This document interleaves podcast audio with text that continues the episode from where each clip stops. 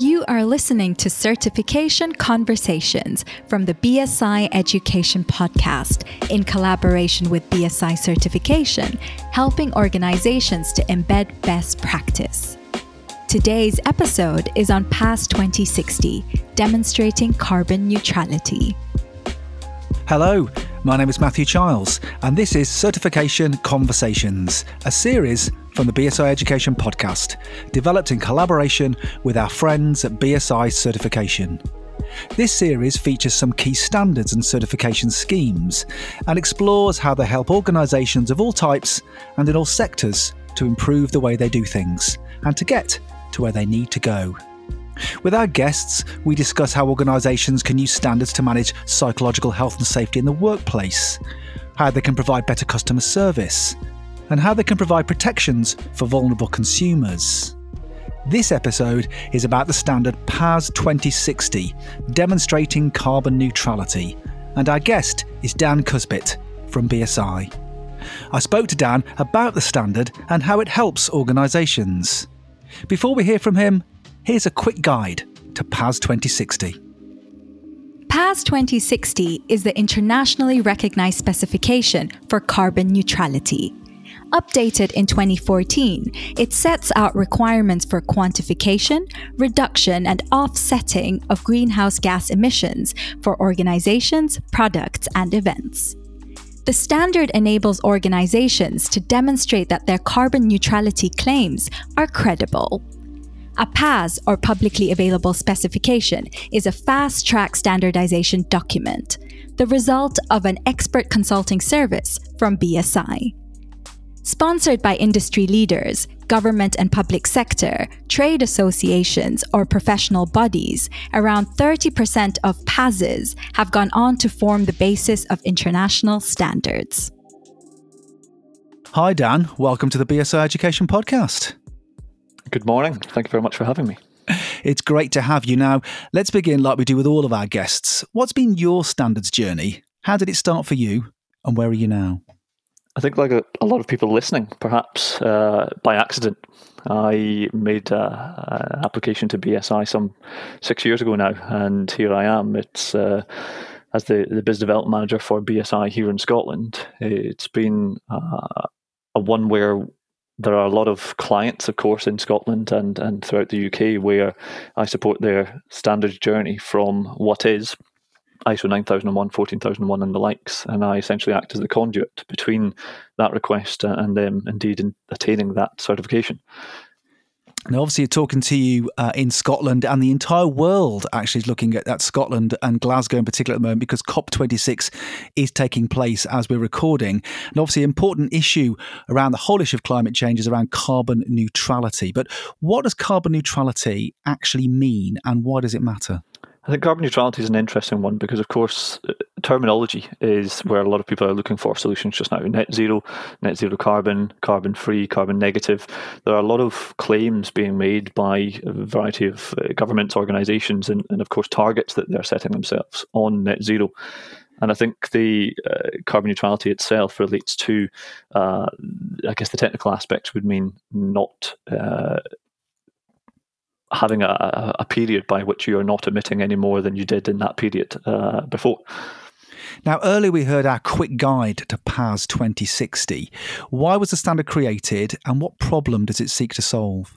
So, the creation of it goes right the way back to uh, the development of the, the publicly available specification, uh, typically a need which is, is required to be addressed rapidly, where the standards committee convene to answer a problem and indeed gather thoughts and, and opinion on what is indeed carbon neutrality and what do they seek to solve from it.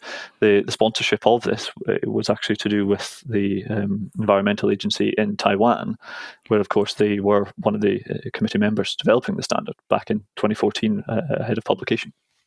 What does it seek to solve? Uh, it's very much pertinent now. Uh, here we are, seven years on, where there is again this terminology uh, deficit, where the, there are many solutions perhaps available for for organisations uh, and us indeed as consumers to think about our footprint, but. From a standards perspective, it of course allows that repeatability uh, in order to, to to commit that response and indeed set a target for for yourself.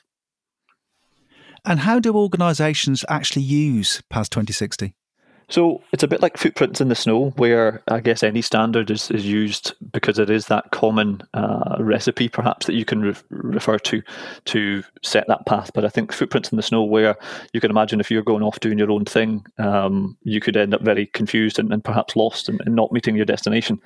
Whereas if someone has has indeed walked that path for you, uh, I particularly use footprints, but of course, a, lot of this revolves around our own carbon footprint.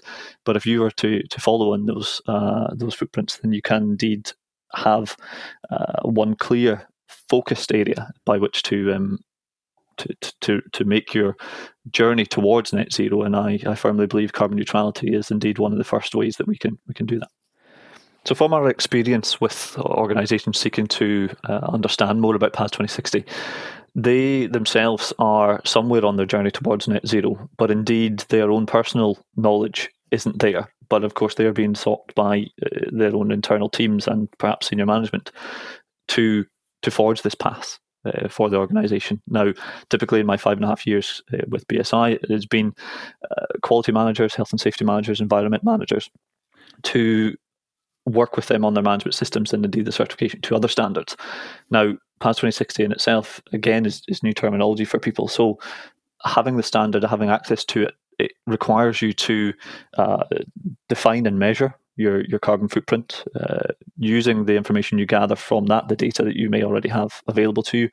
You then use the standard to, to look at areas perhaps to reduce, and you formulate a carbon reduction plan if you then have uh, unavoidable uh, measurements of, of, carbon from your from your uh, output, you would then look to perhaps offset those. And again, the standard points to certain areas where, uh, from a carbon credits perspective, again that you have this avenue where you, are trying to decide which uh, carbon credits and which route do I go down. Again, the standard specifies within there areas to to look at for offsetting once you have all that in place, the, the latter part is to to look at again defining and measuring to see if your reductions are actually working, uh, but you document that in what is called a qualifying explanatory statement, which uh, those that uh, are uh, going on this journey they would then publicly uh, share that, and it's something they then revisit uh, every year for the reporting period. The validation piece is where BSI ourselves would come in and, and verify the information that's contained within that to ensure that we can indeed quantify it, verify it based on historical evidence, um, in order to to claim PAS 2060 verification.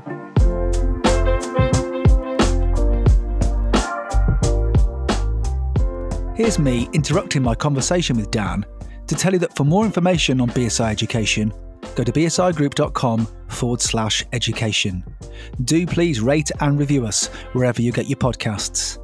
And if you like what we do here on the hashtag BSI pod and you listen to us via Apple Podcasts, then please consider giving us a five star rating. It's quick and easy, and it really does make a difference to us being found via search and recommendations. Share us on social media using that hashtag BSIPod.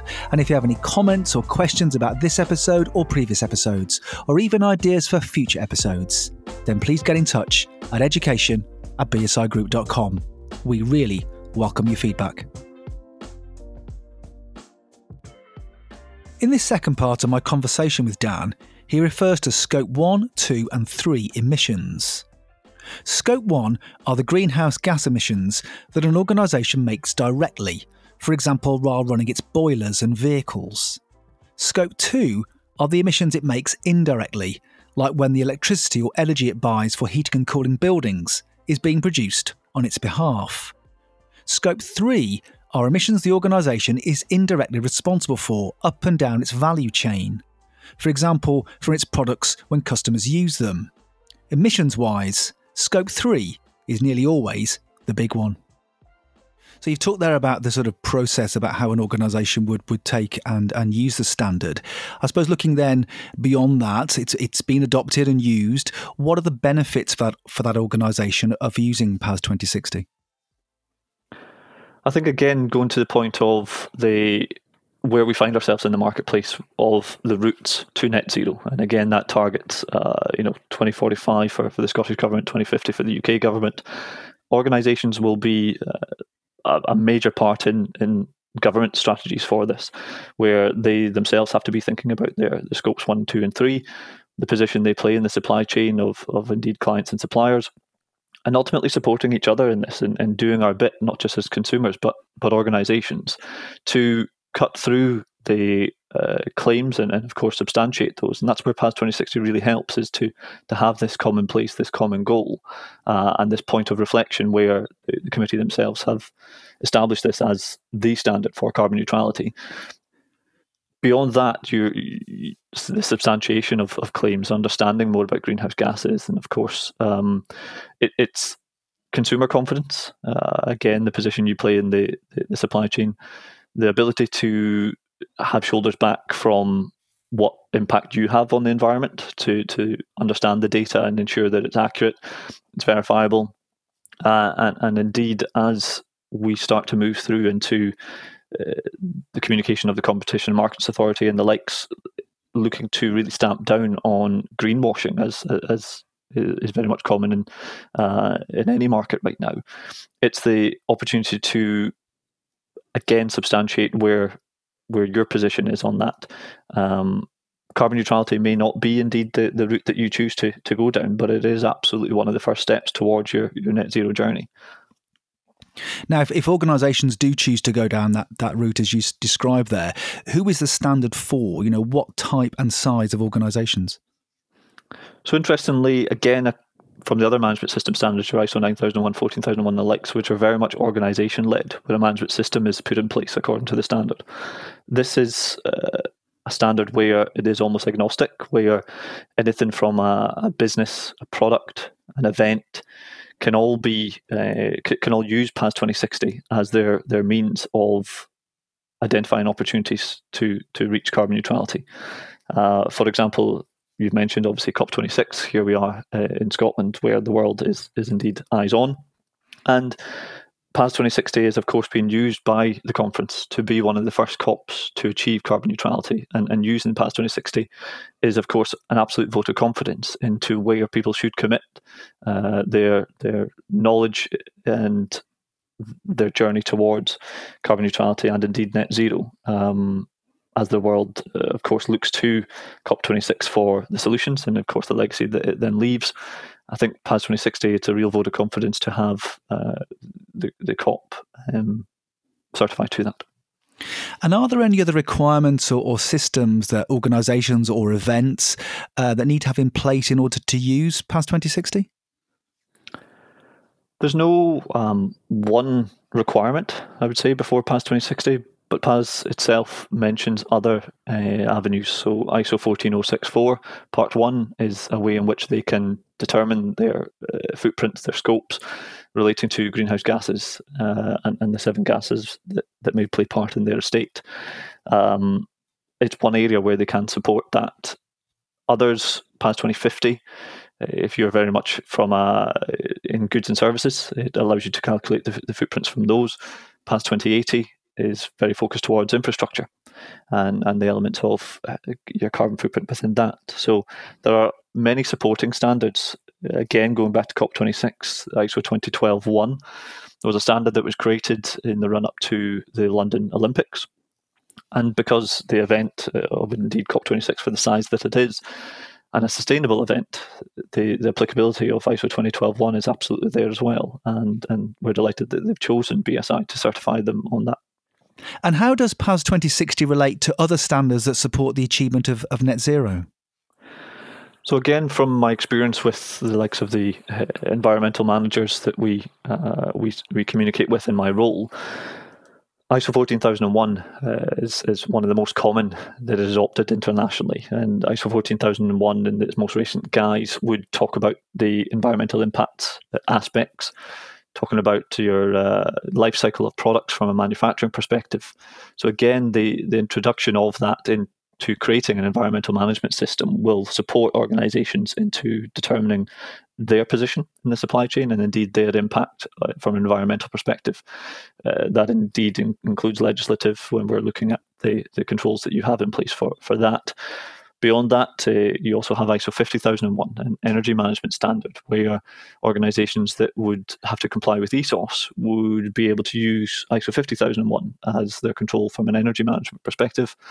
That would also feed into PAS 2060 again from an energy usage when you're gathering that data to support where you uh, your readiness for PAS 2060 and indeed picking that up for the first time.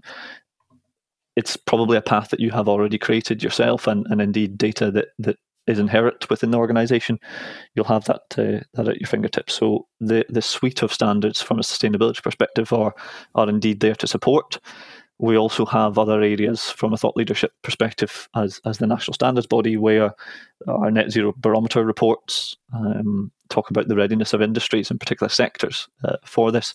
And it goes into further detail about the applicability of 14,001, 50,001 and the likes for, for organisations.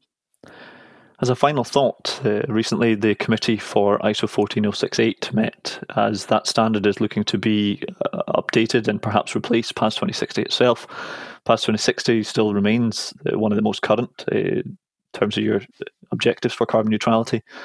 But with the publication of 14068 likely to be into late 22 and early 23, uh, it's something where the applicability of um, the consumer confidence and trust and the likes towards carbon neutrality, ISO themselves see this as a worldwide, a global applicable standard in order for organizations to look and determine their carbon footprint. So, how about uh, in the future then, Dan? Looking looking to the five next five to ten years, as organisations try to take on this challenge of carbon neutrality, where do neutrality? Where do we go next? I think it's an interesting point. So, if I look back on my career with BSI so far and the variety of organisations I've, I've worked with to support from a quality, environmental, or health and safety perspective, I think never more has there been a time where organisations are doing their own self reflection, posturing and seeing what their impact is. And from a sustainability avenue, I think the the applicability of the standards I've mentioned, the 14,001, 50,001, are very much there. But with ISO committees meeting to understand from a carbon and a net zero perspective, I think that area is only going to grow. Uh, I think from the conversations I'm having right now, where people are understanding PAS 2060 for the first time, they where they're at in their journey is still trying to define their own and measure their own carbon footprint. I would like to see in five years' time, you would have organizations that would know their scopes one and two intimately and then of course having their reliance on their suppliers to inform them from their scope 3 aspect. Where if you could think of it in uh, organizations from supermarkets and the likes they're of course requesting of their suppliers their scope uh, 3 emissions because that is indeed the scope 1 and 2 of, of indeed the supply chain companies. And i think from looking now into the next five years organizations will be requested to share their carbon footprints and, and share that externally. And this, I would imagine, would be linked to shareholder responsibility and shareholder satisfaction to have organizations impart that knowledge to, to, to share that and understand that so that organizations can really understand their impact. That may be legislative led. You know, uh, there's already communication in terms of UK carbon tax and carbon levies. There are already communications from a government perspective that access to certain contracts and, and tenders are led by the organization's understanding of their carbon footprints so that that can only go to support that of the clients that they are satisfying. So, in the next five years, I think to be able to substantiate these claims and understand from a carbon footprint perspective that this isn't led by opinion, it is led by the data. PAS 2060 absolutely is, is, is the standard for that. My thanks to Dan Cusbit for this particular certification conversation, and to you for listening. To find out more about PAS 2060, visit bsigroup.com forward slash PAS hyphen 2060. The next episode in this series is on the Customer Service Kitemark. Exclusive to BSI, this Kitemark certification is based on British and international standards and regular measurement of customer satisfaction. To make sure you don't miss out, subscribe to the BSI Education Podcast now, wherever you get your podcasts. You have been listening to an episode of the BSI Education Podcast. To find out more, visit bsigroup.com forward slash education.